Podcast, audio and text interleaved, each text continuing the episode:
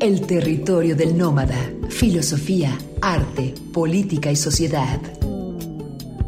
El territorio del nómada, un programa de análisis, crítica y reflexión con Juan Carlos Canales. Radio WAP, la universidad en la radio.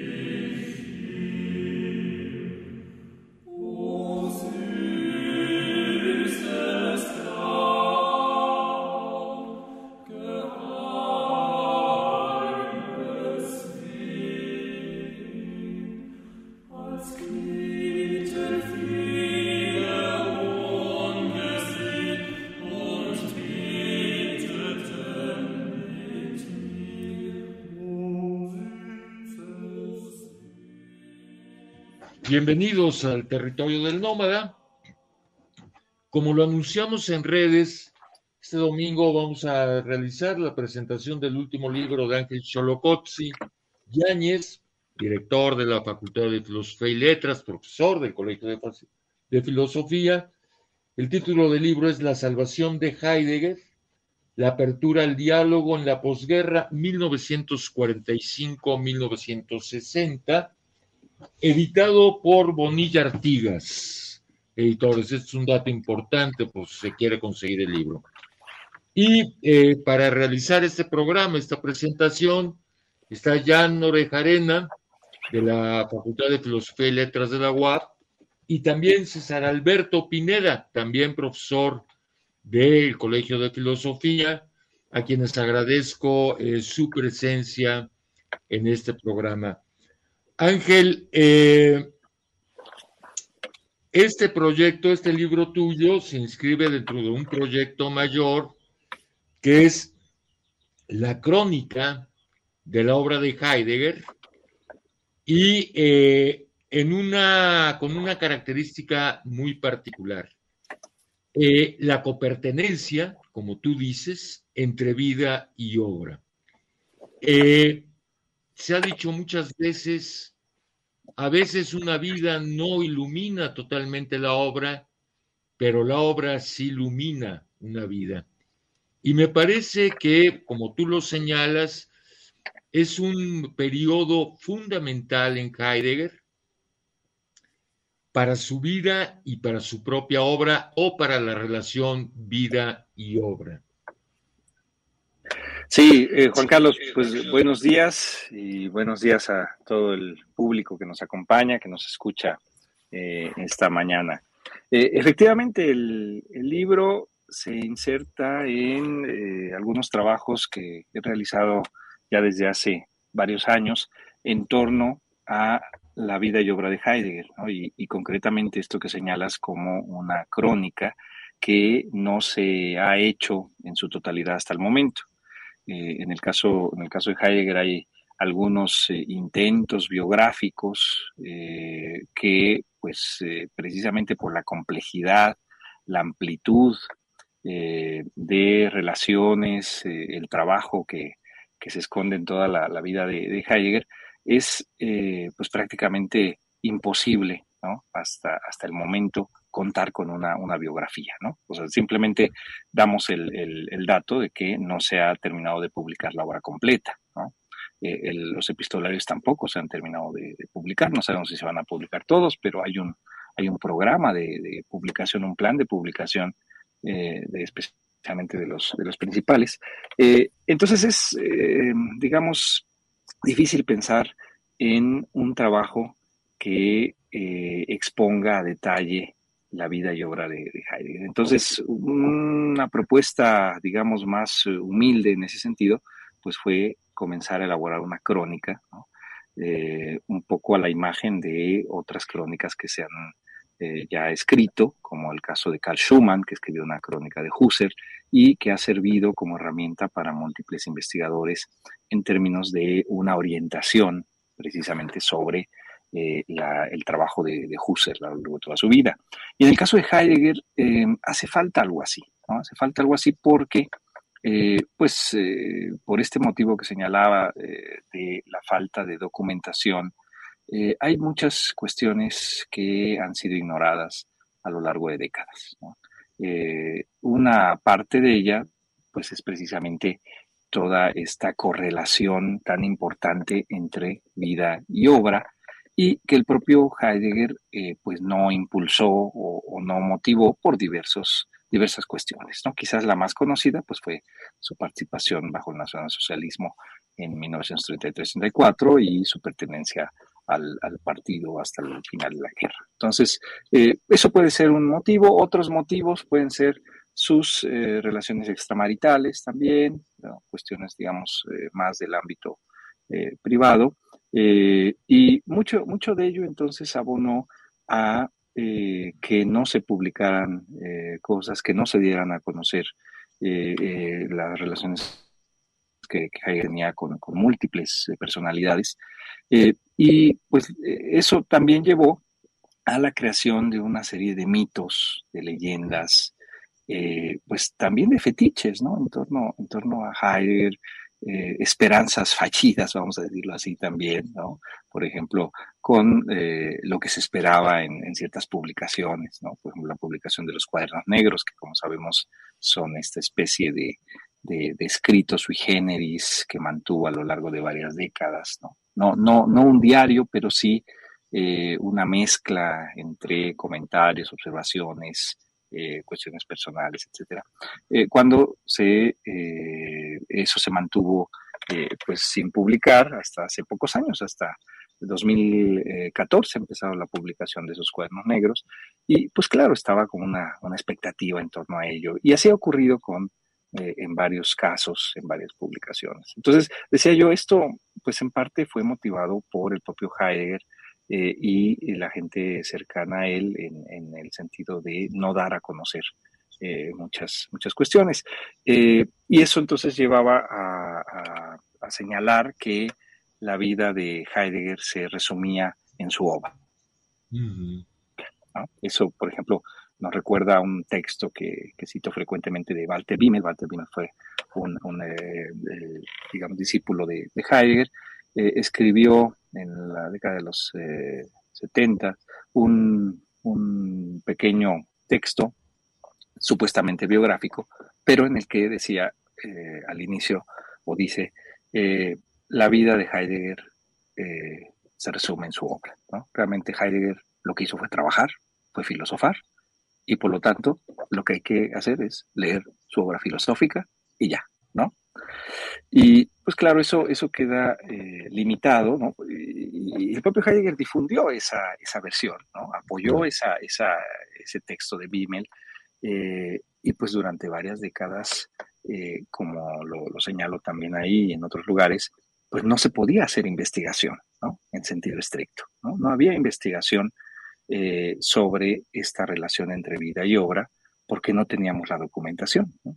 y, pues muchas cosas que se escribían eran más bien, eh, repito, mitos, leyendas, fantasías, pero no había evidencias en torno a la vida y obra de Heidegger. y había muchos, muchísimos aspectos desconocidos, uno que otro que contaba, bueno, es que yo supe tal cosa, que Heidegger tenía este contacto con Heisenberg, que Heidegger tenía este contacto con von Weizsäcker, que Heidegger tenía este contacto con George Brack, etc.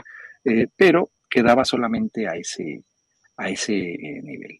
Y yo creo que mm, ahora eh, digamos, el trabajo de investigación ya se ha comenzado a hacer, ya ha habido un cambio en torno a eh, esta secrecía, ya se publicaron los cuadernos negros, ya se están publicando las cartas, ya hay acceso a, diversos archivos y eso ha posibilitado entonces repensar esta relación entre vida y obra que efectivamente, como tú señalas, eh, es eh, mucho más compleja y puede ser mucho más rica de lo que se ha pensado, ¿no? que no solamente tenemos la obra, que evidentemente es lo principal, si la vida de Heidegger nos interesa por su filosofía, ¿no? eso, eso nos, queda, nos queda claro, precisamente por el papel que ha desempeñado en el siglo XX, en el siglo XXI, los impulsos que ha dado como filósofo, pues evidentemente es un eh, pensador central, determinante para la época contemporánea y en esa medida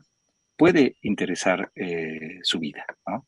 Eh, y pensar esta correlación entre vida y obra que efectivamente intento eh, hacer en este, en este texto, que como decíamos, eh, se trata de un, trabajo más bien narrativo, ¿no? No, tanto en el esquema de los otros volúmenes de la crónica, ¿no? simplemente como señalando lo, que acontece, sino más bien este es, esta es una aproximación narrativa a este periodo de 1945-1960, eh, que es importantísimo y complejo para la vida de Heidegger y para la filosofía en general, contemporánea.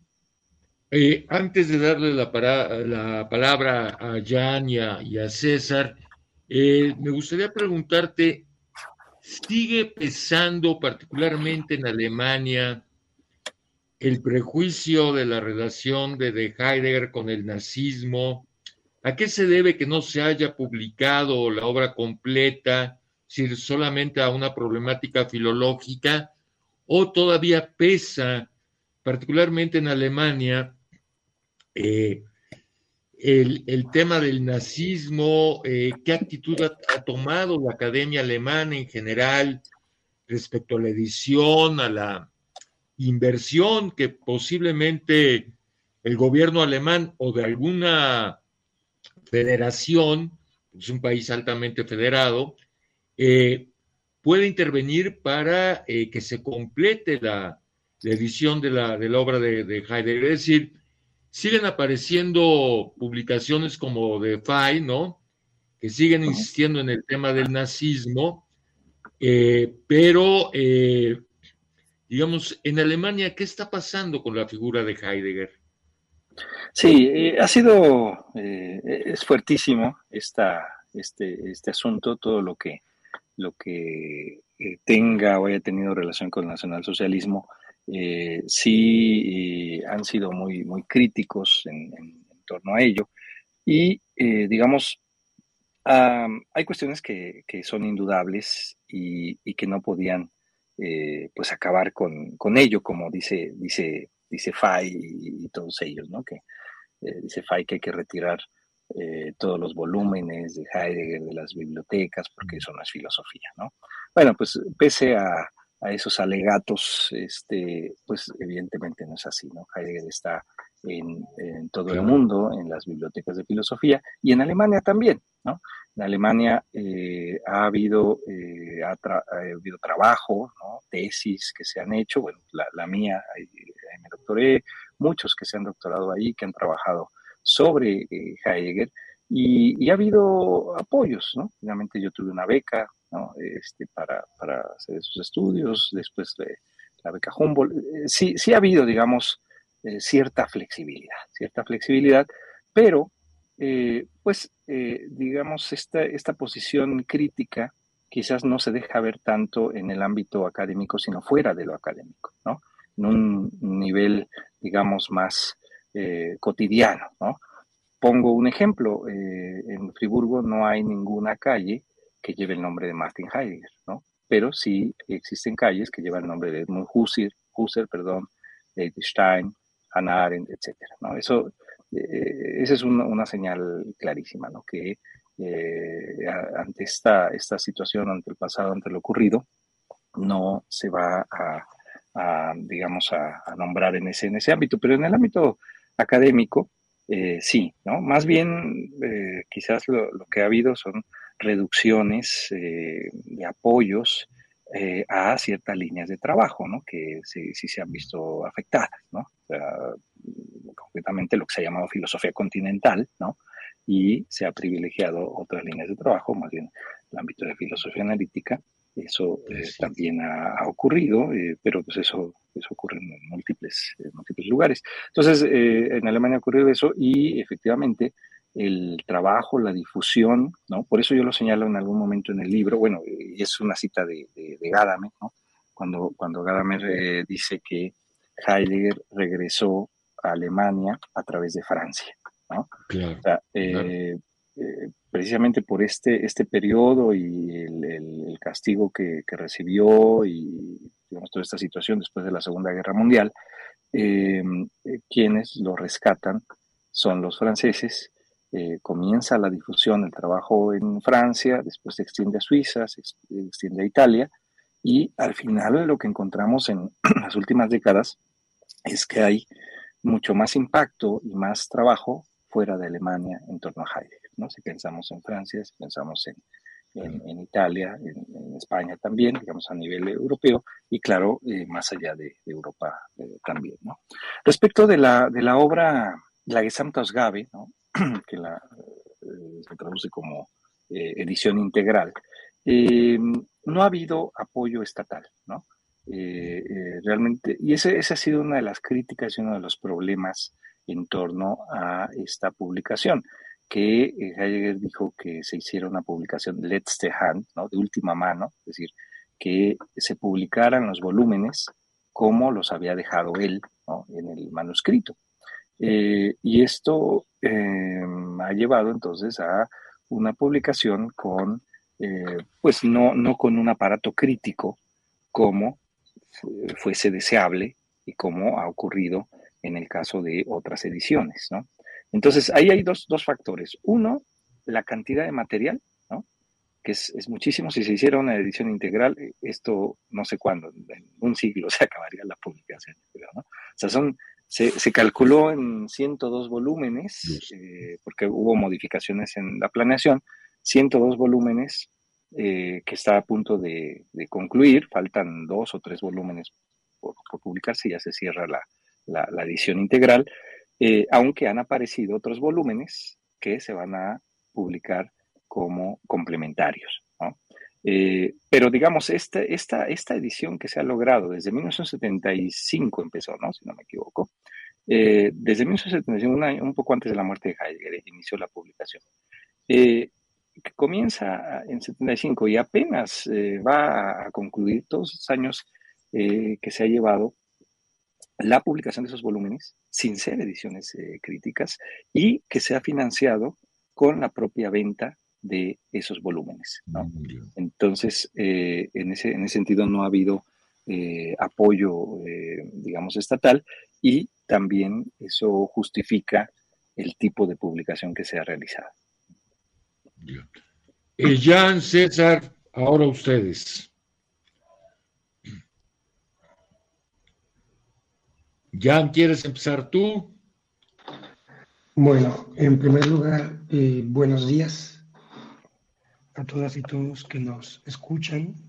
Yo estoy un poquito afectado de, la garganta, aunque mi voz no está en buenas condiciones, pero casi nunca lo está, entonces eh, no hay mayor problema ahí.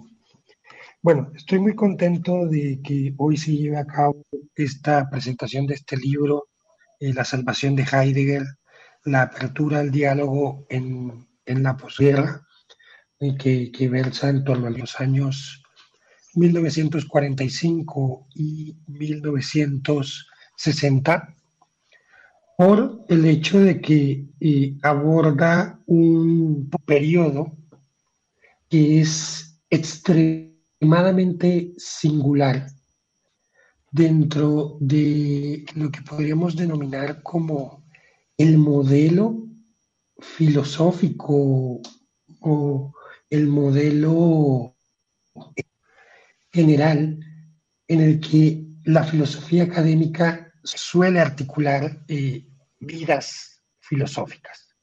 Lo que quiero decir aquí es que eh, prácticamente estamos casi que ante una novela y, es una novela muy, muy particular por el hecho de que se trata de eh, la historia de un personaje, en este caso eh, Heidegger, que vive en estos años una serie de sucesos que casi nunca se repiten en los diversos, digamos, filósofos universitarios. La, vida de los filósofos universitarios es la vida de profesores que dictan clase, que asesoran tesis, que hacen publicaciones, que llegan a una edad, se jubilan, se retiran y pues ahí termina todo.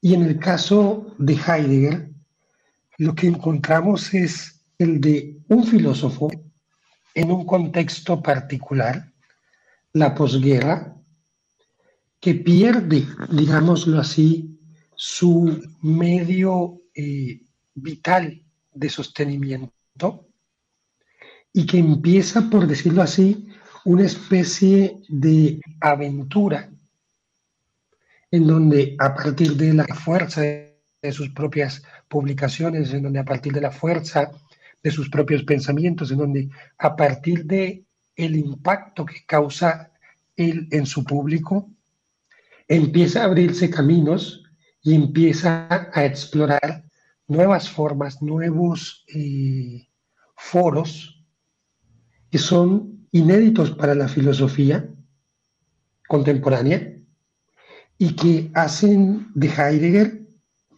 eh, algo así como una especie de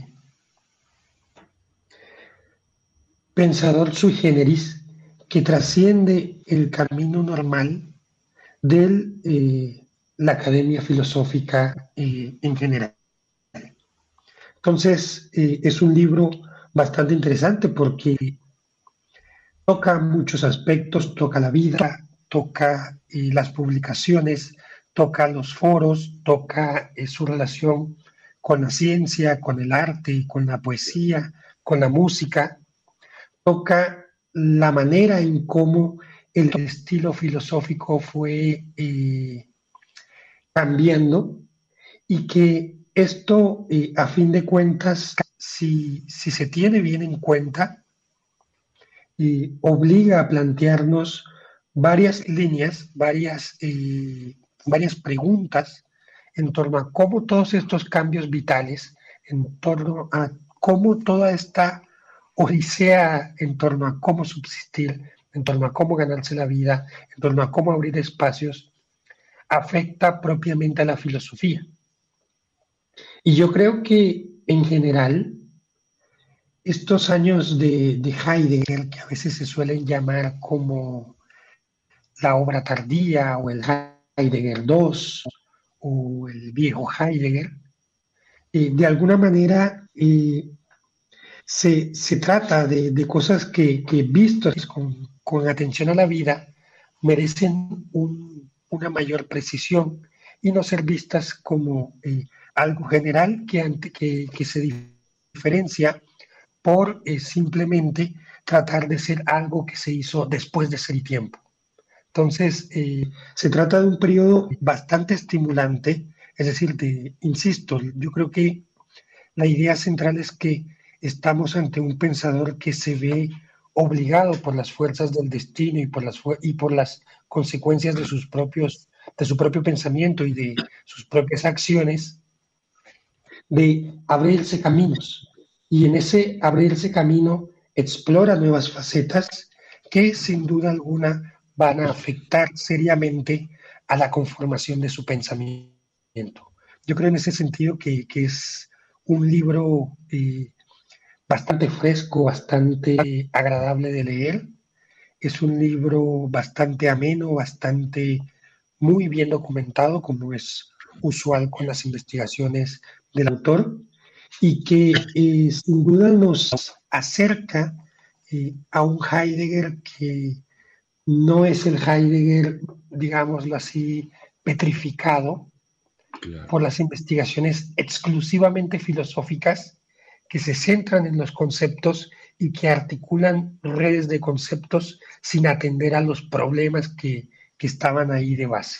Eso me parece que es como eh, bastante estimulante y es como una... Eh, ya es un solo argumento que, con eso obliga a la lectura del libro y creo que, que es una obra que viene a plantear un retrato un poco más nítido de lo que a veces eh, se suele manejar en torno al nombre de Heidegger.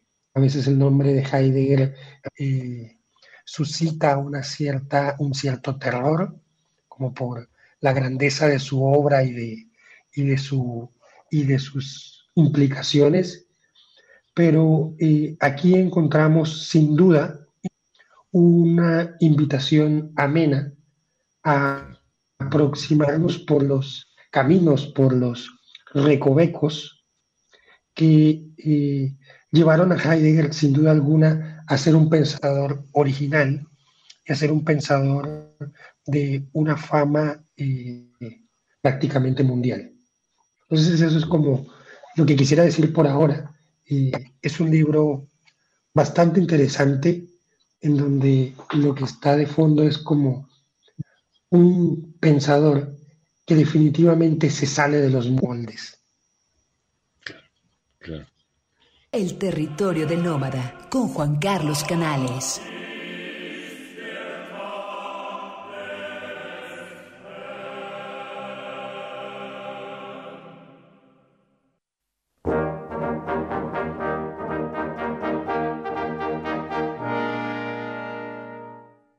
De regreso en el territorio del nómada, presentando el libro de Ángel Xolocotzi, La salvación de Heidegger, la apertura al diálogo en la posguerra, 1945-1960, que como ya lo dijo Jan, implica un giro y subrayo. Hay todo un giro en la, en la obra eh, de Heidegger, publicado por Bonilla Artigas Editores y bueno, ahora vas tú, César Pineda, por favor. Ok, muchas gracias. Pues antes que nada les agradezco muchísimo la, invitación para poder presentar y, comentar eh, esta novedad editorial del profesor Cholocotzi. Y bueno, a mí me, gustaría señalar eh, o partir de, la necesidad de tener eh, cierta sensibilidad hermenéutica sobre en qué, en qué momento estamos con respecto a la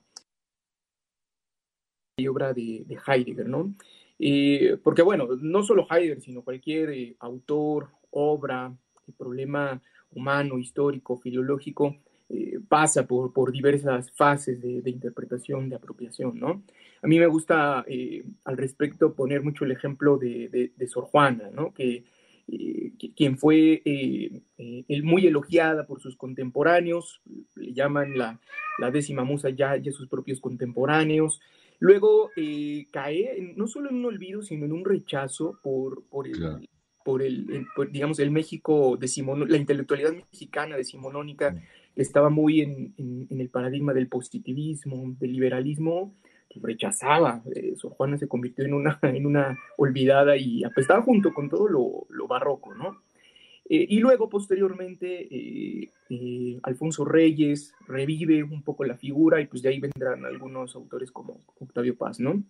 Me parece que, que, es algo similar a lo, a lo que tenemos al caso de Heidegger. sobra decir que, que, generó un gran entusiasmo entre sus contemporáneos, se, se convirtió rápidamente quizá en la figura filosófica de, su época y, de, todo el siglo XX.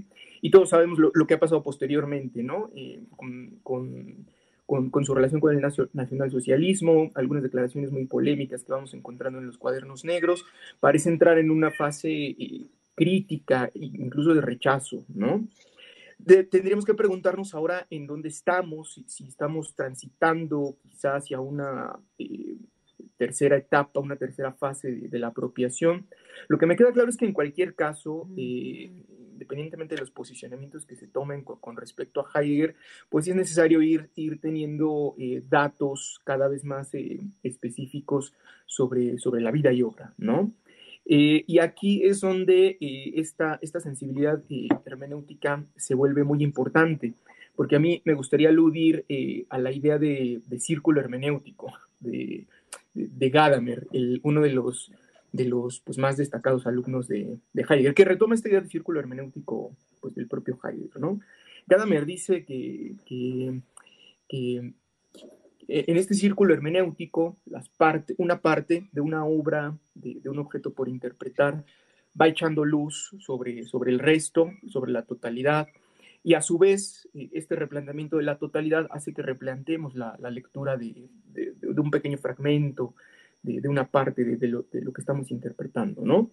Y me parece que es lo que, lo que aquí sucede eh, y a lo cual contribuye eh, muchísimo esta publicación eh, sobre Heidegger, porque podemos tener, tenemos, podemos tener grandes, digamos, grandes perspectivas, grandes interpretaciones, ya retratos acabados de Heidegger, pero cuando eh, acudimos a los detalles, algún detalle que está por ahí en alguna carta, en alguna eh, declaración de Heidegger, que es precisamente, eso, eso es parte de los, de los grandes méritos de, de, estos trabajos de crónica que, que ha realizado eh, el profesor Sholokotsi, ¿no? Irnos mostrando ahí, a través de trabajo de archivo muy, muy minucioso, alguna declaración, algo que dijo Heidegger, algo que dijo alguno de sus alumnos, algún cercano, eh, y este, estos nuevos matices que, que, vamos agregando y que nos permite conocer eh, e, esta crónica y en, particular este texto, La Salvación de Heidegger, pues van arrojando luz precisamente sobre el conjunto, ¿no? Eh, entonces, alguna, pero, también al revés, es decir, alguna declaración suelta. Me viene muy a la mente este, este pasaje en Introducción a la Metafísica, de polémico, al que también se, hace alusión en este texto, en el que Heidegger habla, eh, eso que fue un curso impartido en, 1935, Heidegger habla allí de, la grandeza interna del nacionalsocialismo, ¿no? esta, esta, frase fue eh, escandalosa, causó, en cuanto se publicó este curso, que obvio no, se publicó de inmediato, en cuanto se publicó, eh, causó mucho ruido, Habermas hizo por ahí alguna eh, una, una, recensión sumamente eh, pues, pues, sensible, ¿no? Que, reaccionó a esta declaración. Eh, pero, pero en realidad, esto que ya de por sí tomándolo de manera aislada, dice una cosa, cuando vamos cotejando lo que el propio Heidegger dice, cómo él mismo se posiciona frente a esta declaración, por ejemplo, e, el, el, este libro, La salvación de Heidegger, nos relata cómo pues, le cuestionan a Heidegger, oye, ¿y por qué no quitaste esta, esta frase que, que, era obvio que iba a causar eh, mucho, mucho revuelo, muchas, mucho ruido y muchas malinterpretaciones, ¿no? Y se nos señala como Heidegger, eh, pues quizá en un, en un gesto de, de, de, honestidad eh, intelectual, dice, pues, pues es que así lo dije en ese momento, quitarlo habría sido una señal de, deshonestidad, y si no entienden, y lo dice más o menos así, parafraseando desde luego, si no entienden eh, lo, que, lo, que, lo, que se quiso decir con esa frase con en el contexto del curso y de la obra, pues, pues yo no les voy a poder ayudar, ¿no? Entonces, eh, eh, con esto me refiero justamente a esa, a esa relación hermenéutica que, que, va teniendo lugar, ¿no? Las interpretaciones a lo macro se van enriqueciendo y van recibiendo luz a partir de, estas pequeñas claves, pistas, pero viceversa también sucede, ¿no? Las pequeñas frases aisladas, los, los comentarios eh, fragmentarios también eh, van siendo eh, replanteados. Y aquí, para cerrar esta, esta primera intervención, me gustaría, para, para recalcar pues el sentido, la importancia de, este trabajo que, que, hace aquí el, profesor Cholocotzi. Eh, alguna vez en, en, una clase, eh, justamente eh, el profesor nos preguntaba, o bueno, preguntaba, o, más bien se imaginaba, si, si, si para algunos no, algún, si alguien no podrá decir que, que, ya sobre Heidegger está todo dicho, publicado, que no, que no hay ya mucho escrito sobre Heidegger, eh, y la respuesta es no, ¿no? Si, si lo vemos, o sea, si nos queremos quedar con esas interpretaciones ya hechas, esos grandes bloques interpretativos, eh, muy generales por y por lo mismo a veces un, tanto toscas interpretaciones, pues, pues, sí podría estar agotado. Pero estamos hablando de estas etapas eh, históricas en la apropiación de Heidegger, estamos llegando a un punto en el que quizá eh, el gran retrato comienza a tomar forma, pero los detalles son ahí lo que, a lo que ahora pues hay que acudir, ¿no? Muchos detalles de algunos momentos específicos de la vida y obra de Heidegger aún son un, tanto oscuros, empieza a haber luz. Entonces, la, gran contribución justamente de este tipo de investigaciones consiste en eso, en que van al detalle y a partir de la investigación del detalle, pues entonces ya como, como bloque amplio, la vida y obra empieza a tener eh, otros matices, ¿no? Así es. Eh, Ángel, nos devuelves a un Heidegger humano. ¿no? Pareciera que la, imagen de todo filósofo es, como tú dices, es solamente pensar y escribir, pero nos devuelves a un Heidegger tocado por los demonios, como ya lo, lo escribiste en otro libro, Los demonios de Heidegger, y que tiene que ver, creo que el punto de partida es el famoso colapso, ¿no? Que sufre Heidegger, y luego eh, tu libro me hacía preguntarme, bueno, el, tema de la exclusión de Heidegger de la universidad, eh, la estigmatización de Heidegger, incluso por parte de Jaspers, ¿no? Me parece que son temas, digamos, bueno, que están ligados a toda la, la filosofía de Heidegger, pero la marca del dolor, ¿no? De ese periodo creo que es fundamental si, si vivimos afectivamente el mundo, estamos afectados por el mundo, bueno, pues a mí me parece que este momento del colapso y la exclusión de la, de la universidad debe haber sido terrible para Heidegger porque él vivía para la universidad. Es decir, yo creo que la universidad era más que una fuente de trabajo, era un proyecto de vida y una forma de dialogar con el mundo. Y de ahí que no se haya preocupado tanto por la publicación de la obra, porque en el centro de su proyecto profesoral, como un maestro de Alemania, para decirlo con Safransky, era el diálogo con los estudiantes. Entonces nos devuelves un Heidegger trágico, Jan. Por eso se vuelve tan novelable eh, la, la figura de Heidegger, porque nos devuelves a un personaje trágico. Sí.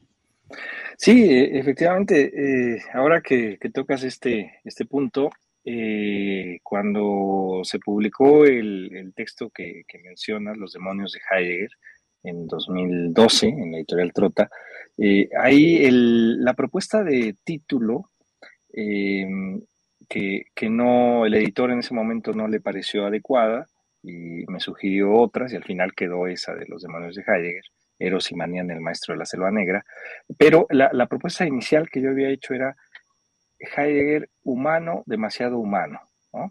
Ese era un poco el sentido de efectivamente, como, decíamos hace un momento, eh, cuestionar estos mitos, eh, estas leyendas, estos fetiches, ¿no? estos fetiches que, se han creado eh, alrededor de un filósofo que es un ser humano. Y eso, eso, en el caso especial de Heidegger, pues se ha dejado de lado, ¿no? Porque finalmente se, le exigen cuestiones, eh, que superarían, digamos, eh, cualquier, cualquier ámbito humano, ¿no? Hay, hay un epígrafe que pongo en algún momento del libro, en el, capítulo es, bueno, eh, pongo una, una cita, una carta de, Gadamer, que, el que ya mencionó, hizo referencia a César, eh, de Gadamer a von Hermann, ¿no? quien fue mi, director de tesis.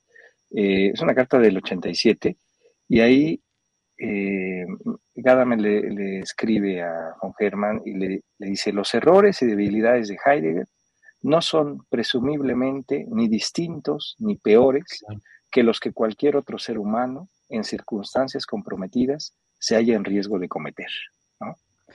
Y, eso me, pareció este, muy claro, pues precisamente porque eh, pues toda, todas estas críticas que, que se hacen a, diversos eh, ámbitos, y como ya señalamos, especialmente su participación en el nacionalsocialismo, pues se hacen precisamente porque es Heidegger, ¿no?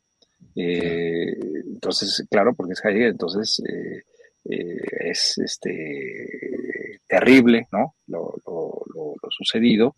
y esto no es una cuestión de, disculparlo, pero sí hay este, este ámbito, digamos, de eh, asumir lo sucedido y su participación y de alguna manera también eh, hacerse cargo de, ello eh, de diversas formas, ¿no? Y una de ellas, pues, es precisamente este colapso en 1946. ¿no? Yo creo que eso es, es clarísimo, eso ya lo, lo, habíamos señalado desde el otro texto, pues, desde los hermanos de, de Heidegger, eh, y, pero no, no, no había enfatizado, digamos, la importancia que tuvo ese, ese momento, ¿no? Y ahora con este libro, eh, pues se, se, explora, porque finalmente eh, tenemos consecuencias importantes. Efectivamente, esa prohibición docente que lo lleva al colapso y que lo lleva pues a repensar y a resignificar aquello que había hecho durante 30 años, ¿no? Que es eh, que fue precisamente esto que, indicas, eh, su relación con la universidad en términos de un ejercicio docente. ¿no? Eh, hay un, un, currículum que redacta en la década de los 20, por ahí, y hace referencia a sus cursos. Y, ahí dice, bueno, es que mis cursos son investigaciones filosóficas. ¿no?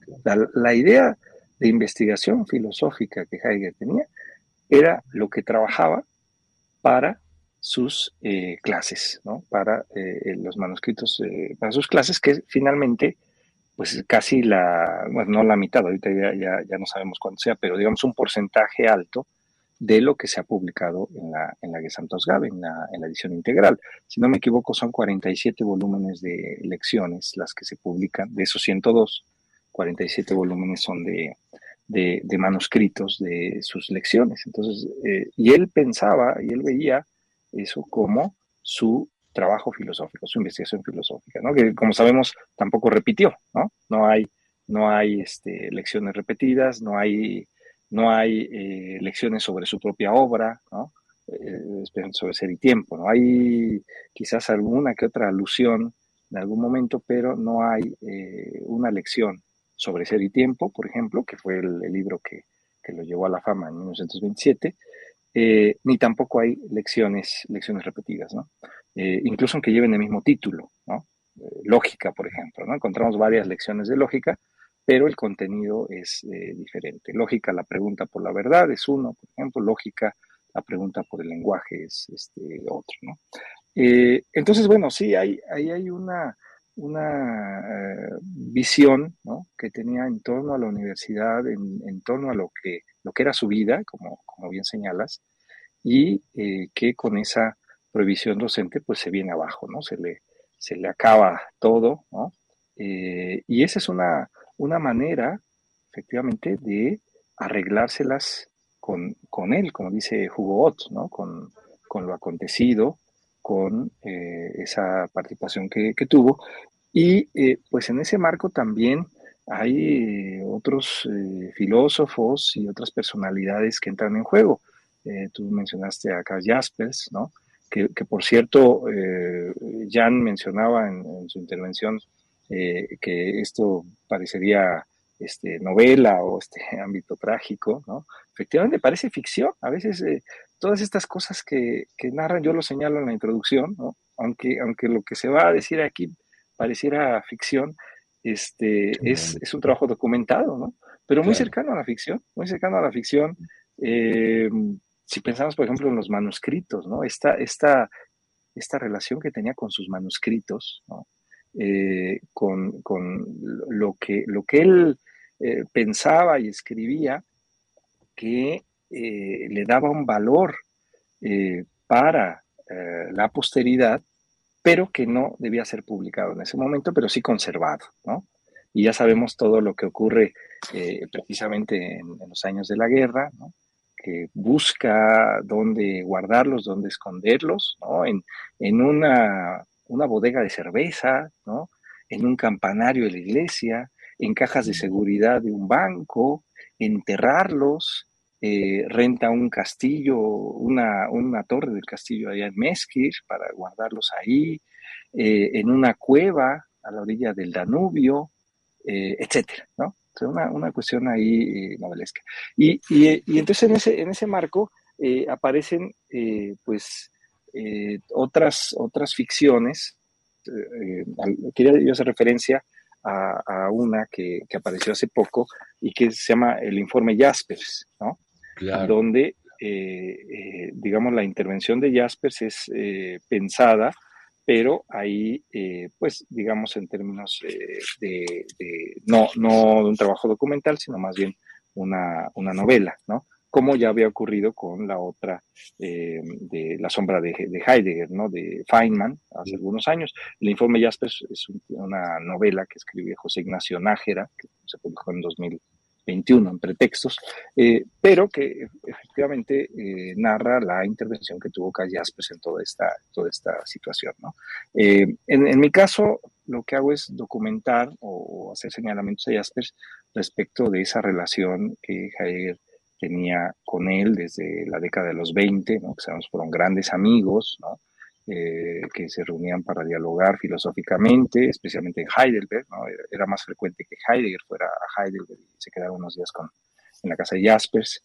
Eh, discutían, tenían cuestiones afines en torno a la idea de universidad, ¿no? por ejemplo, con el texto que publica Jaspers en 1923, ¿no? la, la idea de la universidad, eh, Heidegger organiza círculos de lectura, eh, hay, hay, muchas, muchas afinidades, su interés por la psiquiatría, eso que mencionaste también, eh, su interés por la psiquiatría comienza desde esa época, ¿no? Las, las preguntas, recordemos que Jaspers era psiquiatra, las preguntas que Heidegger le hace a, Jaspers en, ese, en ese momento sobre cuestiones en torno a la psiquiatría, marcan ya su interés que pues de alguna manera eh, en algunas décadas posteriores se va a concretar con esta relación más cercana con Medar Voss en los seminarios de Solicón y pues digamos con todo este trato que tiene con el ámbito de lo psiquiátrico, ¿no? Con Vince Banger, con Jacques Lacan, eh, este, bueno. Eh, entonces ahí, ahí hay, hay una, una, relación muy interesante, ¿no? de amor-odio, como, dirá Luis Tamayo, ¿no? 1920 con, con Jaspers, y eh, que en 1945-46 pues lleva a esta participación de Jaspers eh, cuando le piden su opinión. ¿Qué hay que hacer con Heidegger? ¿no? La universidad no sabía qué hacer con, con él, ¿no? Era el, filósofo más importante ya para, esa, para ese momento, que la Universidad de Friburgo era conocida por él, como, como señaló César, ¿no? Efectivamente, eh, era, era, tenía una importancia mundial, eh, y no sabían qué hacer con él. ¿no? Entonces, una, una de las opiniones ahí respetables es la de Jaspers y eh, Jaspers es el que sugiere eh, esta posibilidad de la prohibición docente. ¿no? entonces, bueno, sí, es una, una, relación compleja que se puede rastrear todavía en los cuernos negros, ¿no? Toda la, lo que Heidegger escribe sobre Jaspers ¿no? en las décadas posteriores por un lado, esa relación, esa afición de, Heidegger por Jaspers, pero también de Jaspers por Heidegger, ¿no? Recordemos que tiene sus notizen, ¿no? Que no, no recuerdo cuántas páginas son, no sé, como mil páginas, no sé cuántas de, Y que en el momento de la muerte, un dato curioso, que cuando muere Jaspers, ese texto, ese manuscrito, estaba sobre su escritorio, ¿no? Notizen. Eh, sobre Heidegger, ¿no? Y es curioso porque, bueno, pues lo que uno tiene aquí en el escritorio, pues es lo, lo más cercano, ¿no? Lo que, el, el, texto quizás que, que, más consultas o lo que más te, te, interesa, lo a la mano, diría el propio Heidegger, ¿no? Eh, bueno, pues el, texto que tenía en el momento de la muerte de, Jaspers era precisamente sus anotaciones sobre, sobre Heidegger. Entonces, una, una relación efectivamente muy, muy eh, interesante, muy importante, y en ese momento jugó un papel central Jaspers. Eh, y el otro gran tema, eh, para mí fue revelador, eh, Ángel, porque tú sabes que yo en distintos momentos he sostenido que realmente Heidegger no dialogó con las vanguardias, ¿no? Que hay una incomprensión del arte moderno que sus referentes son Helderlin, el mundo griego, pero que no entendió realmente el problema del, del arte de vanguardia y sin embargo tú aquí puntualizas y me parece muy importante esto. Luego el diálogo con Braque, con Char, que es una de las grandes figuras de la poesía francesa del siglo XX, bueno, con el propio Celan y con un antecedente fundamental de lengua alemana que es Trakl, ¿no? Entonces, esto también me parece fundamental porque esta marginación de la universidad lo lleva a un diálogo con el arte, pero también con la ciencia. Y yo no sé hasta dónde, por ejemplo, el tema de la bomba atómica haya determinado otro texto clave de este periodo que tú tocas, que es la pregunta por la técnica. Sí, eh, bueno, son muchas cuestiones que, mencionas, eh, pero bueno, sí, eh, trataré de decir algo en, torno a ello sobre el arte y sobre, sobre la técnica, para darle, darle también la palabra a, los colegas, ¿no? hay, hay, la relación de, Heidegger con el arte también ahora ya la podemos rastrear de, mejor forma, ¿no? Y, y, esto, como, como decíamos hace un momento, eh, a partir de las publicaciones y a partir de los momentos de, su obra y cómo eh, no hay una visión eh, homogénea, ¿no? No, no hay una, una sola, sola perspectiva. y hay cambios, cambios importantes ¿no? entre lo que señala, por ejemplo, en un periodo conocido como el, momento histórico, ¿no? la década de los 30, y lo que ocurre después, de, en este periodo que estamos, eh, que estamos hablando después de la Segunda Guerra Mundial, en donde hay eh, modificaciones. Yo cito, por ejemplo, ahí, y, puede quedar muy claro el, cambio, eh, su opinión en torno a Braque, ¿no? En la década de los 30 o, cerca, o a principios de los 40, todavía en el marco de, este, de, este, de esta historia del ser, eh, Heidegger es, muy crítico y habla ahí eh, de, los pintores eh, contemporáneos, en donde menciona a Picasso y a Braque como la muerte del arte, ¿no? Y qué ocurre unos años después, ya después de esta segunda, de la Segunda Guerra Mundial y en este periodo que, se, narra en el, libro, ocurre ya una vuelta hacia, hacia Braque, ¿no? ya una afición a Braque, puede haber eh, muchos, eh, muchos motivos, ¿no? Quizás el, el motivo inmediato, que no dudo que algunos lo interpreten así, es que Hannah Arendt le envió unas carpetas con eh, dibujos de, de Braque en la década de los 50, cuando se, se vuelven a, a, a tener contacto, ¿no? esa sería la interpretación vulgar, como diría el propio Heidegger, ¿no? pero, pero yo creo que el, el asunto es, es más, más bien de, de fondo, en términos de la interpretación que comienza a hacer ahí en torno a las cosas y a lo, que él llama la cuaternidad y la cercanía respecto a las cosas. Y ahí es en donde me parece que la visión eh, del, arte y, por supuesto, de la poesía eh, es enfatizada de, otra, de otra manera. Y aunque en algún momento previo, en la década de los 30, ya había hablado de Kandinsky y de Klee, por ejemplo, ¿no? en, en un texto de meditación, en el volumen 66, eh, y, de la fotografía. Eh, una década después, eh, hay modificaciones en torno a lo que había señalado antes, ¿no? Y tenemos sus noticias también sobre Klee en algún momento, sus anotaciones sobre, sobre Paul Klee. Entonces, por supuesto, sobre Cézanne, ¿no? también esta, esta, este interés y esta afición que tiene por Cézanne. De hecho, los, los seminarios en Letor, eh, precisamente en, eh, cerca de en la casa de, René Char eh, y todo este grupo de franceses, uno de los intereses centrales que tenía Heidegger era estar en el lugar en donde estuvo Cézanne, ¿no?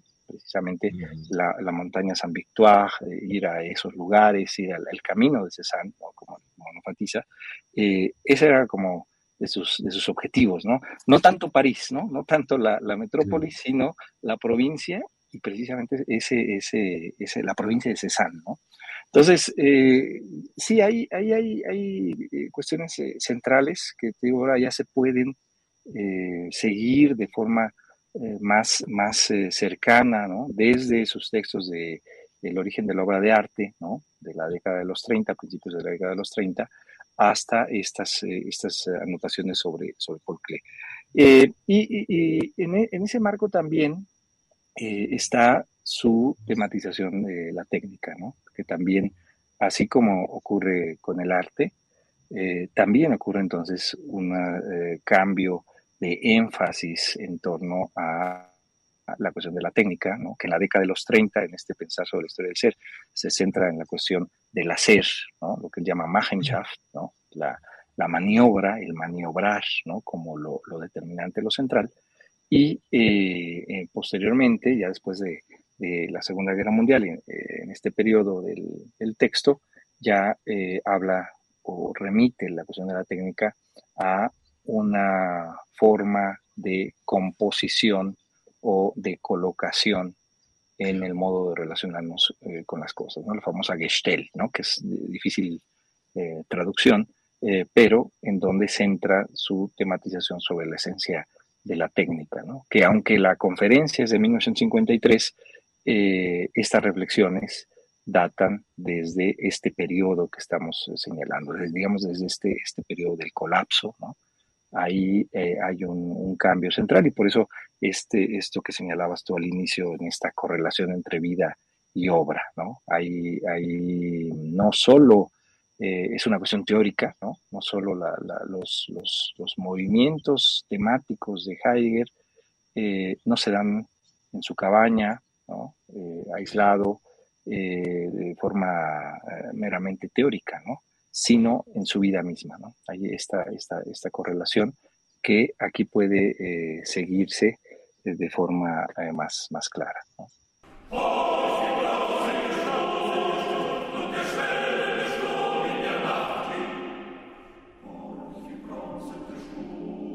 Uno, estamos de regreso en la presentación de la salvación de Heidegger de Ángel Cholocotzi y intervengan ustedes, Jan y César, por favor. Bueno, hay un aspecto que a mí me gustaría destacar brevemente y que tiene que ver con el hecho de que uno puede eh, pensar con, con la lectura de este libro que estamos como siendo testigos a la manera de ser lectores de una especie de cambio en la manera en cómo Heidegger eh, se relaciona con su pensamiento y con, digamos, la sociedad académica y filosófica de su tiempo. También con la comunidad artística, como estaban hablando antes el autor. Eh, y eh, con la comunidad científica, obviamente. Pero hay un punto que a mí me llama bastante la, la atención y en donde noto que, que, este libro da como indicios para, para pensar ello. Y es que eh, además a esto hay que agregarle una, eh, como una capa de, de análisis y que tiene que ver con ¿Qué tanto cambió el mundo en los años en los que precisamente se gestaron todo este tipo de cambios, digamos así, personales? Es decir, yo creo que eh, Heidegger es un eh, testigo e incluso a veces también es, en buen sentido, también una víctima de toda una serie de cambios y de transformaciones sociales que de alguna manera eh, supusieron una manera de adaptación o de rechazo respecto a las posibilidades que su propio medio le brindaba. Por ejemplo, antes estaban hablando eh, ustedes muy interesantemente de eh, Heidegger y la vanguardia. Por ejemplo, sabemos que Heidegger era un, un lector muy, muy aferrado, era como su lectura fundamental, y Hölderlin. pero es llamativo pensar que, que, por ejemplo, en algún momento Heidegger se adapta a sus propias circunstancias de su tiempo y, por ejemplo, eh, graba un disco, graba, graba, graba este disco que es eh, Heidegger List Hölderlin, en donde es la voz de, de, de, Heidegger leyendo los propios poemas de Hölderlin. Heidegger en, estos años eh, asiste a conciertos eh, de Karl Orff y, su reacción, como le, muestra eh, a, Hannah Arendt en una carta, es decir, como que ya, esto no es música, esto es como la música de, del otro comienzo.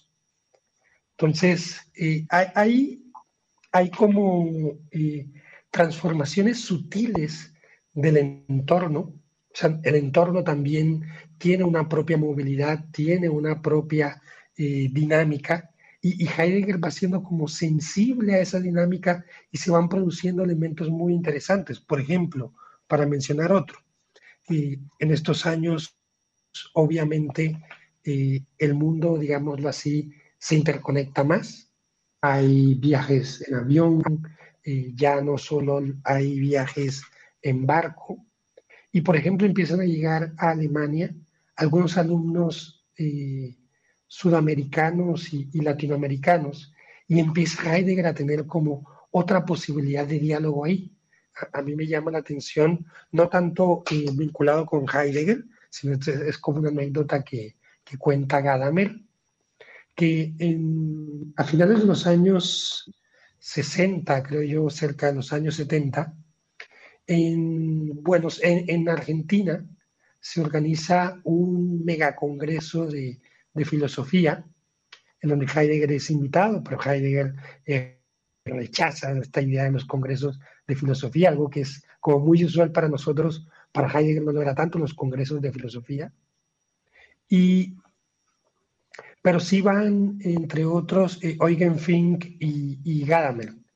Y Gadamer eh, lo, que cuenta en, sus impresiones en torno a estos años es que él decía que él se remitía a los años de, juventud, eh, por ejemplo, cuando, cuando estaba en, la, en, la, en asistencia a los cursos de Heidegger, y lo que él decía era algo así como que nosotros no éramos conscientes de lo extremadamente pobres que éramos, o sea, de que no tenían como muchas posibilidades económicas, de que eh, había dificultades materiales ahí presentes, de que esta idea de estar viajando a través de giras era absolutamente raras.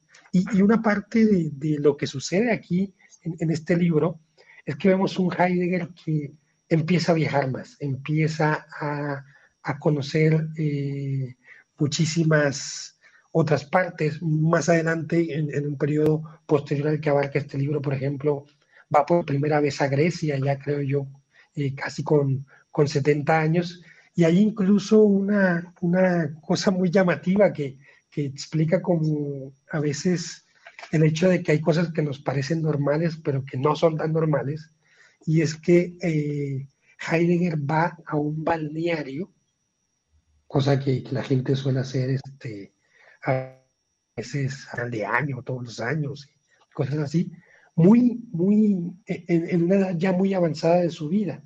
Entonces, es un libro eh, sorprendente porque muestra también como ciertas características específicas del entorno, en donde a veces nosotros creemos que, o, cometeríamos como un error muy grande y, poniéndolo en términos de lo que decía César, este, en términos de una insensibilidad hermenéutica, de, creer que tal vez la gestión de una vida se puede hacer bajo las comodidades o bajo el confort de, de, cuestiones que nosotros podamos hoy tener en nuestras vidas. Yo, yo creo que Heidegger asistió a una transformación profunda de la sociedad y de su entorno, eh, asistió a una profunda tecnificación, incluso para decirlo así, una profunda electrificación de su entorno. Eh, y, eso lo cambia, cambia muchas cosas y, cambia muchas de las de los medios del pensar, cambia muchos de los, de los foros, cambia muchos de los ámbitos y, de los, de los, y del público. Y, aprovechando esto que, que, mencionaban anteriormente en torno a que sus lecciones eran, en buen sentido, eh, su medio filosófico, es decir, el medio por el cual Heidegger hacía investigación filosófica, es llamativo cómo en este libro se ve transparentemente el que eh, Heidegger, bueno, ya, ya librado de las lecciones, lo que decía es como cambiar de actitud y decir, bueno, eh, tal vez ahora sí valga la pena dar a conocer estas cosas. Y empieza la publicación de algunos cursos, empieza la publicación de Introducción a la Metafísica, empieza la publicación de las lecciones sobre Nietzsche, empieza la lección, la publicación de las últimas, eh, las últimas lecciones, eh, eh, qué significa pensar, la proposición del fundamento, etc. Entonces, empieza el filósofo a explorar otras formas, a explorar otros caminos, a explorar otras, otros medios de aproximación, lo que podemos considerar como su público y, su auditorio. Y yo creo que esto eh, está sin duda presente a través de también tener en cuenta la profunda revolución que sufrió el entorno vital que él, vivía. Entonces, eso, eso quisiera eh, añadirlo en esta ocasión. César, por favor. Sí, claro. Bueno, nada más para redondear lo, que comenta Jean, pues sí, nos muestra eh, este texto como los giros en el pensamiento de Heidegger, pues no los podemos desligar o tienen mucho más sentido cuando los analizamos a la luz de los giros de, la propia época y, de la historia, ¿no? Bueno, antes de ir directamente a mi intervención, también para igual eh, redondear estas peripecias novelescas eh, en, justo la, vida de, de, Heidegger, ahorita que mencionaban lo que tuvo que pasar, las decisiones de Heidegger sobre su, su legado, ¿no? Que si, si los enterraba. Este, algo que, que, me enteré este, yo apenas en, la lectura de, de, este libro fue que incluso cuando estaban ahí resguardados en, en el banco de Meskirch, eh, eh Meskirch es, es bombardeada eh, y, y, caen bombas en el banco, ¿no? Entonces, eh, afortunadamente los textos estaban en, en, la caja fuerte del banco, sobrevivieron, pero se cuenta ahí con, con, algunas cartas como pues Heidegger fue a, a, ver qué, había pasado, si habían sobrevivido los textos, ¿no? Recuerdo un poquito todo esto, también las peripecias de, de, los textos, del legado de Aristóteles, ¿no? Que también ah. estuvieron ahí eh, enterrados. No sé si Heidegger este, hacía esto un poquito intencionalmente, así como haciendo ese guiño histórico, pero bueno, es muy interesante eh, pensar que pudo no haber sobrevivido el, todo el legado heideggeriano, ¿no? Y bueno, eh, ahora, eh, más que un comentario, eh, tengo como un par de, preguntas, así como sucede, voy a hacer al revés de los, de los coloquios, que, en lugar de, preguntar, comentan, ahora en lugar de comentar, quizá preguntaré. Es sobre, sobre dos de los puntos que son abordados y sobre los que echa luz este texto. uno de ellos es la, docencia, a, la cual ahorita ya, ya aludían, y el otro es la relación de, Heidegger con, la psiquiatría, ¿no? en primer lugar, sobre la docencia, algo que ya sabíamos eh, a partir de, las cartas de, sus múltiples alumnos, pues es la, magia, que es un término que ellos empleaban, la, magia que, ocurría en, las clases de Heidegger, eh, y lo que ahora nos va mostrando eh, este libro, La salvación de Heidegger, es pues la misma importancia que, jugaba la, docencia para Heidegger, ¿no? Por, la, por lo que ya comentaban eh, ustedes. Pero, pero justo yo me, me, pongo a pensar, pensando, tratando de asumir justamente lo que ocurría en el aula de, de Heidegger, pienso que allí con, sus alumnos lo que ocurría era un auténtico eh, despertar un temple anímico, que era algo que, Heidegger enfatiza muchísimo, ¿no?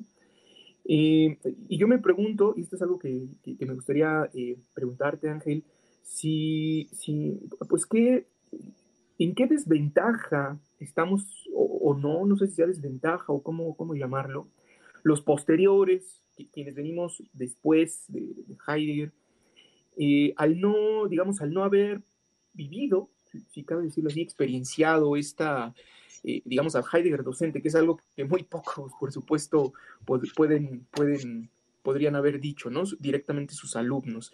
Eh, lo que ocurre en sus aulas, en qué medida es transportable o, replicable en sus textos, ese temple se puede despertar en, la escritura. Me recuerda un poco eh, toda esta, esta relación entre la, oralidad y la escritura, la docencia y la escritura en Heidegger, por supuesto ahora a Platón, ¿no? Lo, algo que también ha sido trabajado, documentado, eh, esta doctrina secreta de, Platón, que, de la cual se nos cuenta que, pues lo, lo, esencial de su pensamiento pues solamente lo reservaba eh, para sus alumnos, ¿no? E, eso es una cosa que me gustaría preguntarte sobre, pues, el sentido, eh, qué, tanta importancia tiene, tiene esto, ¿no? Y si no es una especie de, de reto, dificultad para nosotros, los posteriores, digamos, ¿no? Eh, esa es una. Y otra, cambiando un poquito de tema, es precisamente sobre, que es otro de los episodios sobre los que ahora este libro echa, echa más luz, es sobre la estancia de, Heidegger en, el sanatorio de Wiedenweiler, ¿no? Justamente terminando la Segunda Guerra Mundial.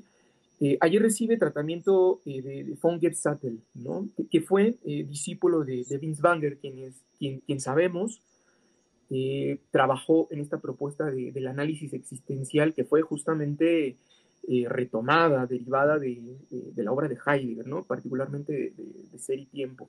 Entonces es muy llamativo que, Heidegger vaya precisamente con un, con un discípulo de, de Banger, ¿no?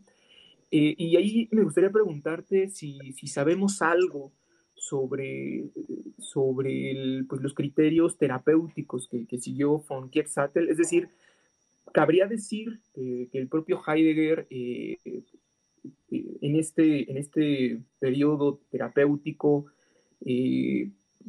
fue, por decirlo así, eh, paciente de su propio, eh, de, la, del, propio, de la propia terapéutica derivada de su obra, cabría decirlo así. ¿Sabemos algo al respecto? ¿O qué, nos podrías decir al respecto?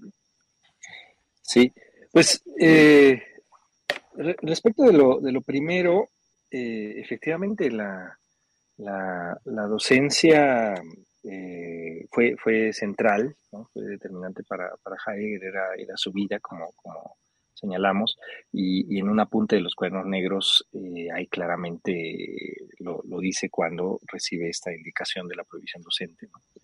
Se le viene abajo todo el mundo, ¿no? porque son 30 años de ese ejercicio. Y yo, yo creo que el, propio Heidegger vislumbró eso, ¿no? O sea, por un lado, eh, sus, sus escritos, ¿no? De, alguna manera eh, eran, eran personales, ¿no? Eh, no estaban pensados para eh, ser publicados. el primer tipo de escritos que tenemos antes de la década de los 30 son fundamentalmente esos manuscritos de sus lecciones y sus cartas. ¿no?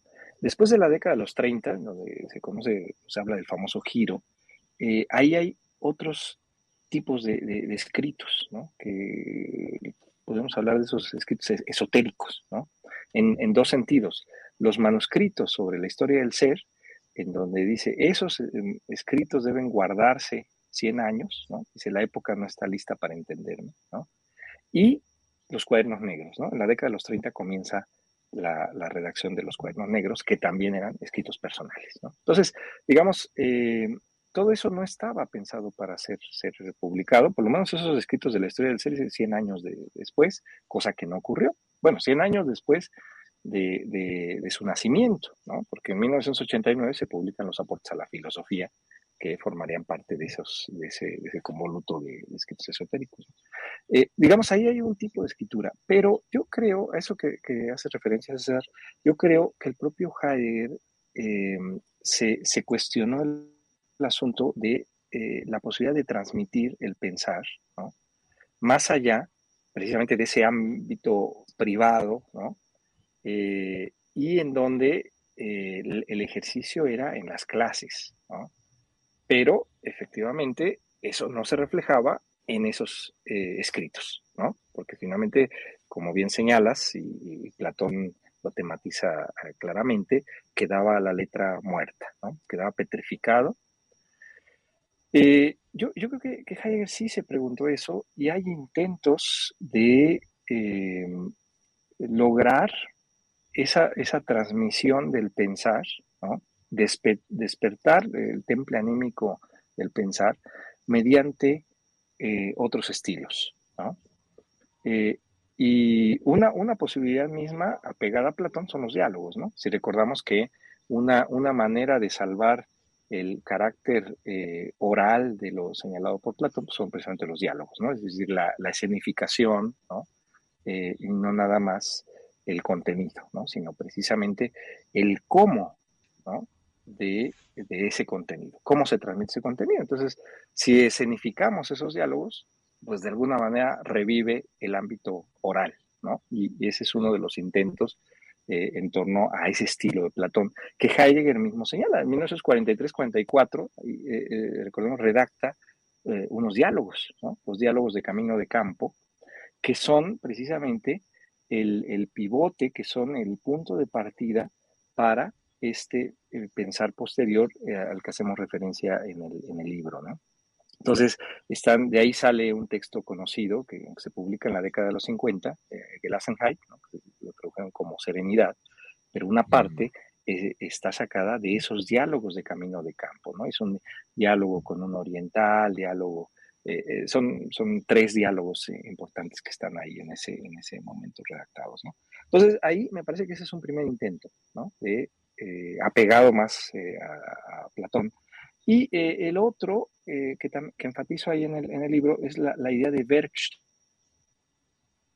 ¿no? la idea de taller, la idea de taller como ejercicios de filosofar que van más allá del ámbito académico, ¿no? Y que esos son los que eh, intenta poner en práctica en esas circunstancias, ¿no? Es decir, porque eh, le prohibieron dar clase y lo que hace entonces es buscar espacios en donde pudiese continuar como maestro, pero de forma, de forma diferente. Y ahí eh, implementa estos ejercicios domiciliarios y enfatiza como algunos lineamientos para esta posibilidad del, taller, ¿no? Que en el ámbito académico los, los, lleva a cabo en algunos momentos. ¿no? Entre todas estas publicaciones, miles de páginas de publicaciones, encontramos esos ejercicios, lo que él llama ejercicios, ¿no? que intentó también implementar en el ámbito eh, académico. ¿no? Entonces ahí, ahí tenemos este, eso. Y yo creo que esas son dos posibilidades, ¿no? como que el propio Heidegger vio, ¿no? ¿Qué posees hay de transmitir el pensar más allá de los textos estrictamente académicos. Y respecto a lo segundo, sí, es, un problema. Eh, acá este, Juan Carlos también eh, conoce de, eso, ¿no? El, asunto de la transferencia y todo lo que está ahí en juego en el ámbito terapéutico. Y, claro, era, un problema porque Heidegger era el, maestro y el paciente, ¿no? era eh, este, la, filosofía, los planteamientos filosóficos de Heidegger fueron tomados por Binswanger, eh, insertados en, las posibilidades terapéuticas, esa eh, psiquiatría desde, desde el hermenéutica, digamos, y eh, heredadas a Gustav von Gebsattel, ¿no? que, quien era efectivamente el, el encargado de la clínica Hausbaden, ¿no? en Baden-Weiler, ahí cerca de, de, Friburgo, y en donde Heidegger estuvo varios meses. ¿no? estas son de las cosas que señalábamos al principio que no, no salían a la luz o no, no querían ser mostradas, ¿no? Eh, porque siempre cuando, cuando se decía que Heidegger estuvo en esa estancia, se decía que era por problemas cardíacos, ¿no? Es bueno, está bien, problemas cardíacos puede tener, pero no vas con un neuropsiquiatra, ¿no? este, pero bueno, estaba, estaba con, un, eh, con Gustav von Gebsattel, que era neuropsiquiatra y era alumno de, de ¿no? Entonces, eh, eh, y es quien le da eh, esos meses de, terapia. Se sabe poco, solamente lo que encontramos en algunas cartas, ¿no? En donde eh, dice que hubo muchos diálogos, ¿no? Que hubo muchos diálogos, caminatas con, con, con, con Fonguetzatl, y al final dice, y salí, regresé curado, ¿no? O sea, utiliza esa palabra, ¿no? Este, pero bueno, ahí yo creo que saldrá más, más cosas más adelante. Fíjate que yo quisiera eso, me admiró también mucho, César. Yo en el psicoanálisis se dice que la escucha, es decir, el acto de la palabra es lo terapéutico. Y yo creo que la intuición, lo que me provocó ese pasaje, es que Heidegger fue escuchado, solamente que en eso consistió fundamentalmente la terapia, no, pero no hay ningún dato, no, no da ningún dato de algún químico, de alguna técnica psiquiátrica, no. Yo creo que enfatiza Heidegger la posibilidad de haber sido escuchado.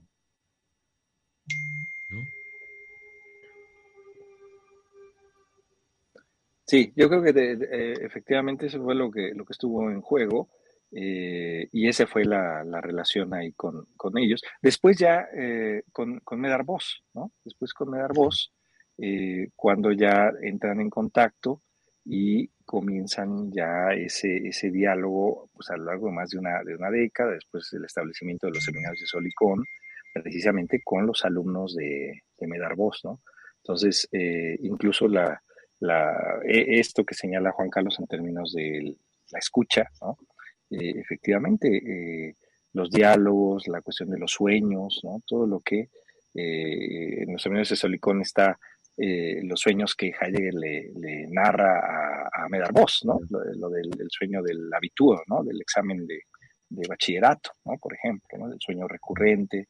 Entonces, eh, eso deja ver eh, que sí había una, una terapia que quizás no era pues nombrada tal cual en términos de un horario este, en ese sentido, pero sí con Von Gepsattel y con Medar yo creo que sí hubo ese, ese trabajo de, escucha, ¿no?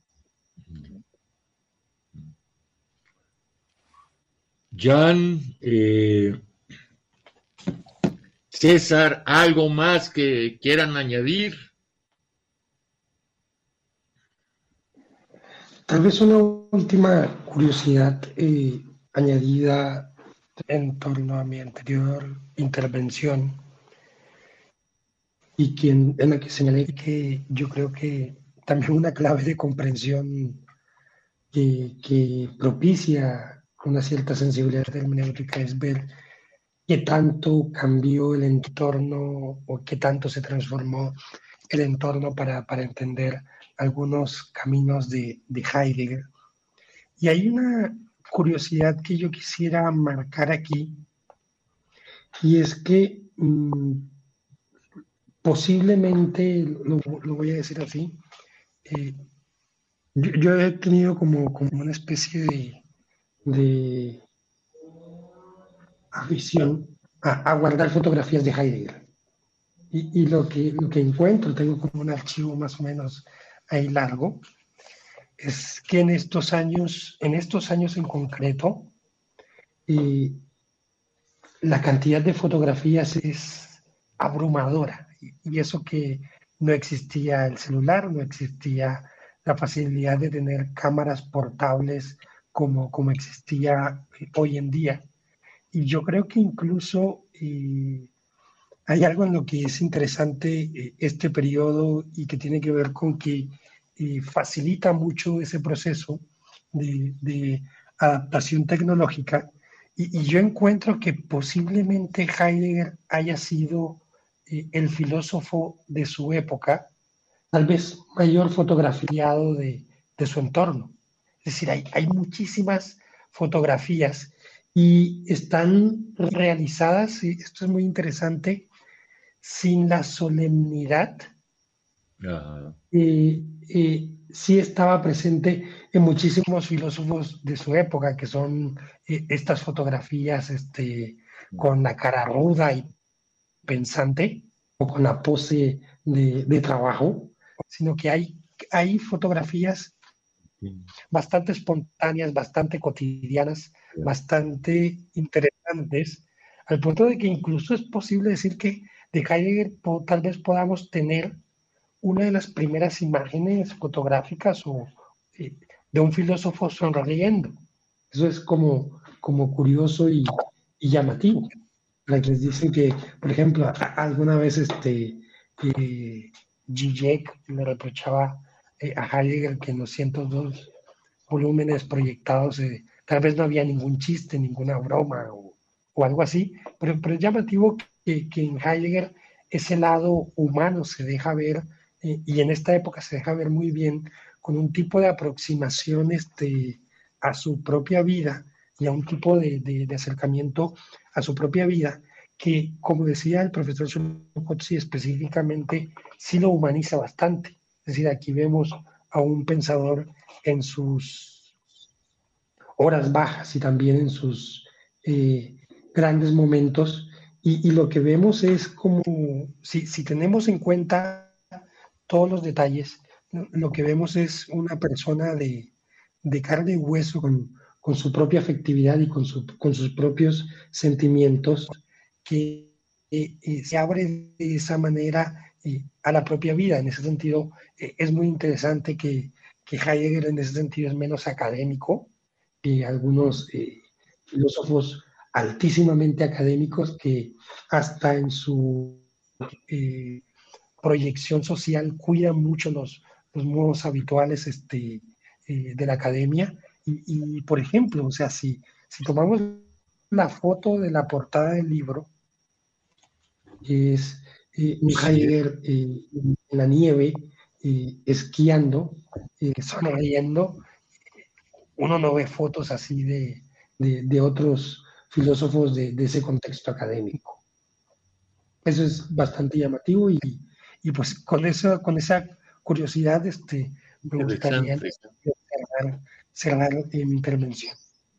Claro, eh, ¿hay algún archivo fotográfico? ¿Se ha editado en Alemania como en México tenemos archivos fotográficos sobre Rulfo y sobre Paz. ¿En Alemania se ha hecho algo parecido? Sí, no, el, problema que, hay, y, eso, eso forma parte también de la, problemática sobre sus manuscritos, es que muchos estaban dispersos, ¿no? Entonces, eh, tanto los manuscritos como estas fotografías a las que hace referencia Jan eh, han ido apareciendo, ¿no? Poco a poco. Por ejemplo, de los cuadernos negros, eh, recordemos, son cuadernillos, ¿no?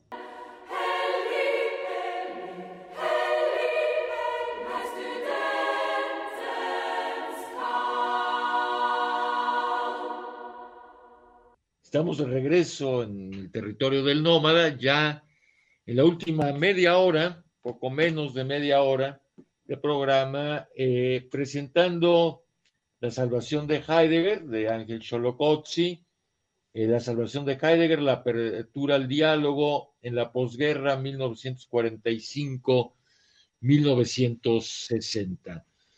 Eh, desde luego, a mí se me ha, seguramente se me pasó preguntar muchas cosas.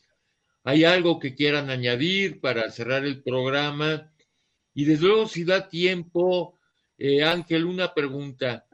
¿Piensas seguir indagando en la vida de Heidegger del periodo que yo te comentaba antes de, iniciar el programa, 1960-1976.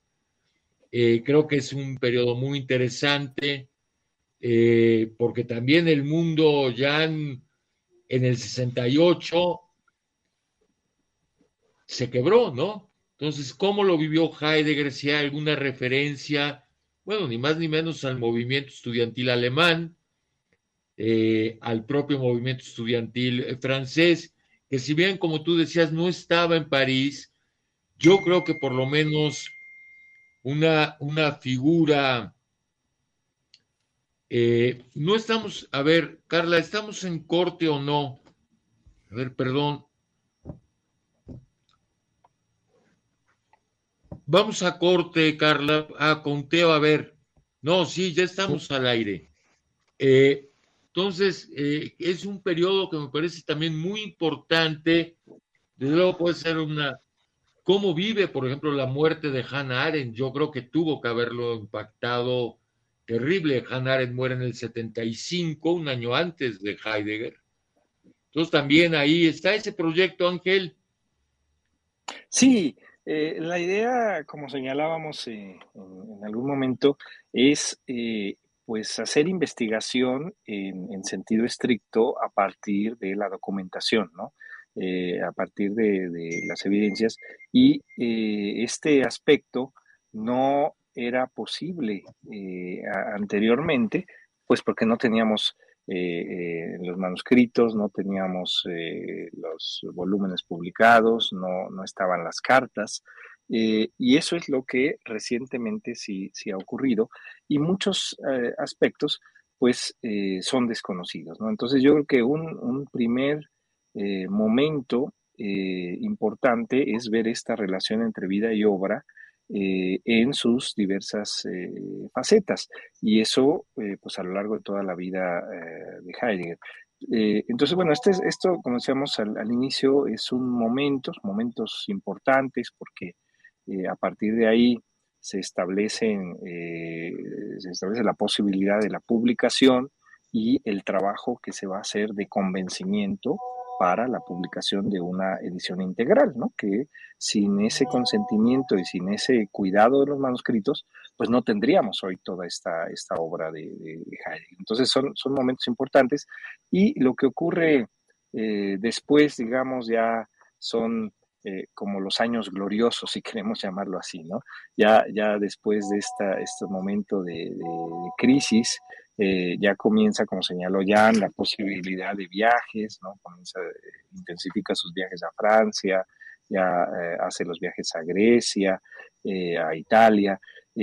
entonces, bueno, ya es, es, otro momento y ya es el momento, pues, en donde comienzan a buscarlo a nivel mundial, comienza ya la publicación de otros textos, comienzan ya a posicionarse sus alumnos, etcétera, ¿no? Entonces, yo creo que ese va a ser un momento importante también, este, este, lo que ocurre después de 1960 al 76, y eh, pues hay que, darle, hay que darle seguimiento de entrada a partir de este, una, una crónica que nos dé eh, este panorama general sobre lo que, lo que ocurrió. Hay muchas cosas que se desconocen, ¿no? Repito, yo, yo inicié, yo tenía esas inquietudes cuando escuchaba las críticas eh, a, partir de una frase, como ya se señaló anteriormente, ¿no? Una, una digamos, eh, ausencia eh, hermenéutica, ¿no? Cuando se toma solamente una frase aislada completamente, ¿no? No, no solo del, del, del, contexto teórico, sino de la vida misma, ¿no? Entonces,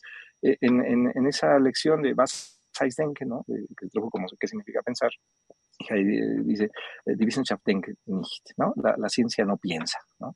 Y entonces ya a partir de ahí, ya todos, ah, está contra la ciencia, contra los científicos, es un retrógrado, etc.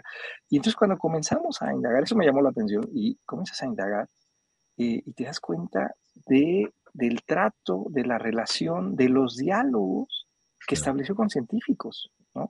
Y que va mucho más allá de eh, cualquiera que se llame, eh, digamos, filósofo de la ciencia. Entonces, o sea, realmente este interés, este diálogo con Heisenberg, con von Weizsäcker, con eh, toda esta discusión con von Westphal, y hay una, una lista amplia que podemos rastrear no solo en las lecciones, sino en estos eventos, en estos puntos de reunión y en las cartas también. ¿no? está en, eh, en, prevista la publicación de esas, de esas cartas con, con, con von, eh, Weizsäcker y con Heisenberg. Esas yo las consulté y las cito, pero están, todavía no están publicadas, las consulté en, archivos, pero sí está la idea de que se publiquen en, algún momento. Entonces, eh, y, y, no, no es nada más que Heidegger hable del buen del clima, ¿no? O de cosas así, sino de intercambio de artículos eh, entre, entre ambos. ¿no?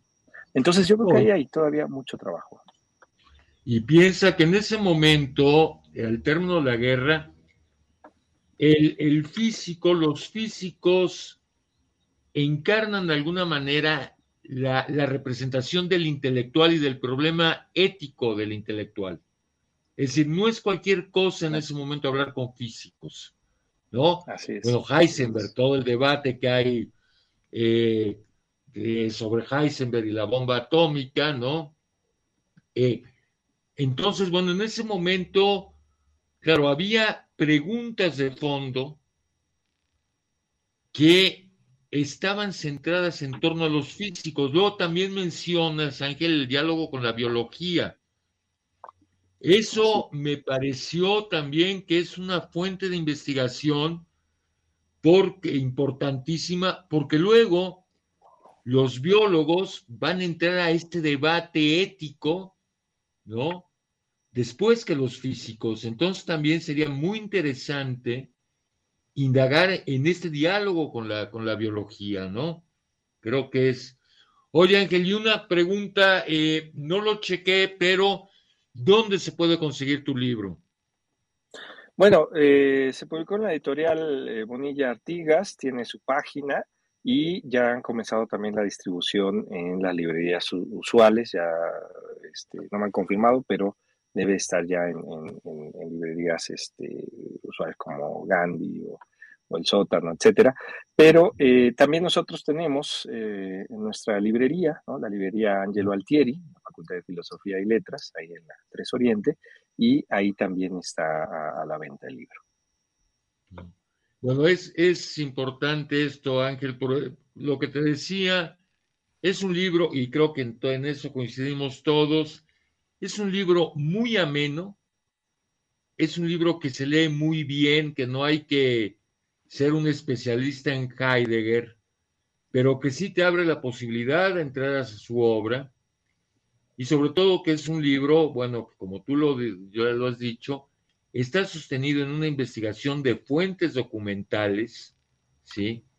Que también me parece muy valiosa, pero que es un libro eh, presentamos aquí Articular lo Simple, que me pareció un libro muy complejo, muy difícil, ¿no? Por la dimensión, digamos, por la característica del libro.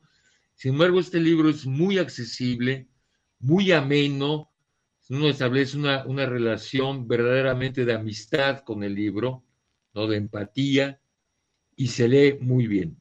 Entonces, ojalá la gente, digamos, interesada en Heidegger y lo que tú dices, Ángel, la importancia de Heidegger no se resume ni para la fenomenología ni para la hermenéutica, sino el espectro de preguntas que, que abre a la propia lingüística, ¿sí? Eh, a temas de ecología, ¿no? Eh, muchos de estos debates que hoy tenemos enfrente, que estamos desarrollando, bueno, Heidegger los planteó, ¿no? El problema de la técnica, el problema del Gestel y las redes actuales, bueno, todo eso está en Heidegger, ¿no? Entonces creo que sí es importante acercarse a Heidegger, porque bueno, hay muchas preguntas, muchas líneas que hoy estamos viviendo. Sí, yo lo, pongo en la, conclusión del, del texto, ¿no? frente a, la situación que estamos eh, viviendo, frente a la pandemia que, no acaba y no sabemos si acabará, eh, frente a lo que está en juego, ¿no? En lo, que hemos vivido en esta pandemia, en términos del dolor que tú señalabas, del aislamiento, la, soledad, la cercanía, la lejanía, la distancia, eh, todo, todo lo que está en juego, la muerte, ¿no? la finitud, eh, la técnica, ¿no? esto que estamos haciendo a través de un diálogo en, estas, en, esta situación, eh, todo, todo, todo ello eh, son cuestiones que, que, pensó Heidegger hace, hace más de un siglo o hace un siglo y, y que, pues de alguna manera, como, como él decía en torno a esos manuscritos esotéricos, ¿no? que la, la época no está lista para, para entenderme, ¿no? Hace, hace 100 años. Eh, yo creo que muchas cosas que están ahí escritas son las que estamos viviendo, ¿no? La época técnica contemporánea, eh, esta idea de cercanía, de lejanía, es lo que estamos eh, viviendo. Entonces, yo creo que es, hay una vigencia de, pensar de, Heidegger y que se deja ver en la, época contemporánea. Entonces, yo creo que hay muchas cosas ahí, ¿no? Eh, y por eso eh, esto que dice Fay y algunos, ¿no? Ya está superado, pues yo creo que no, yo creo que apenas estamos empezando a entender muchas cosas eh, que señaló. Claro, sí. Bueno, pues eh, yo les agradezco muchísimo haber participado en este programa, Ángel, eh, muchas gracias. Jan Orejarena, muchas gracias, ¿no? Que estuviste en el programa, pese a que andas agripado. Y César eh, Pineda, muchísimas gracias por haber estado aquí. Vamos a adelantar unos minutos la salida del programa, Carla, ¿sí? Y eh, seguimos en contacto. Gracias y buenas tardes. Muchas gracias. Hasta luego. Muchas gracias. No, al contrario. Gracias a ustedes. Cuídense. Gracias, Juan Carlos. En contacto, no, al contrario. Y bueno, de todas maneras, en marzo, ¿no? En la, en la Feria del Libro se presenta, ¿no? Sí, sí, sí, ahí te aviso, ya bien, ¿no? La fecha y la propuesta. Muy bien, muy bien. Sale, pues, gracias, que estén bien, gracias, Carla. Buenas tardes, nos vemos. Hasta luego. Un abrazo. Feliz domingo. Gracias. Bye. Bye,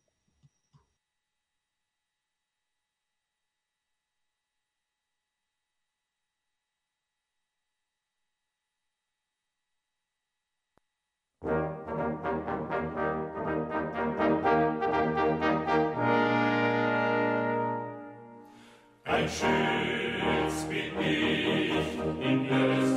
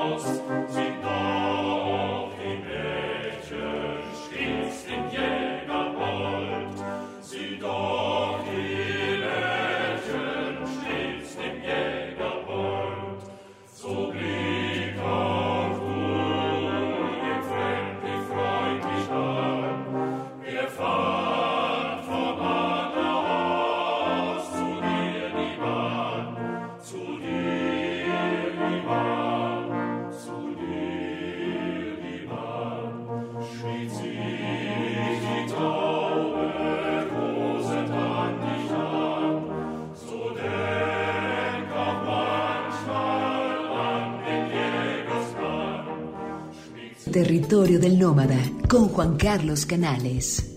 Escúchalo cada domingo de 10 a 12 horas. Radio Buap, la universidad en la radio.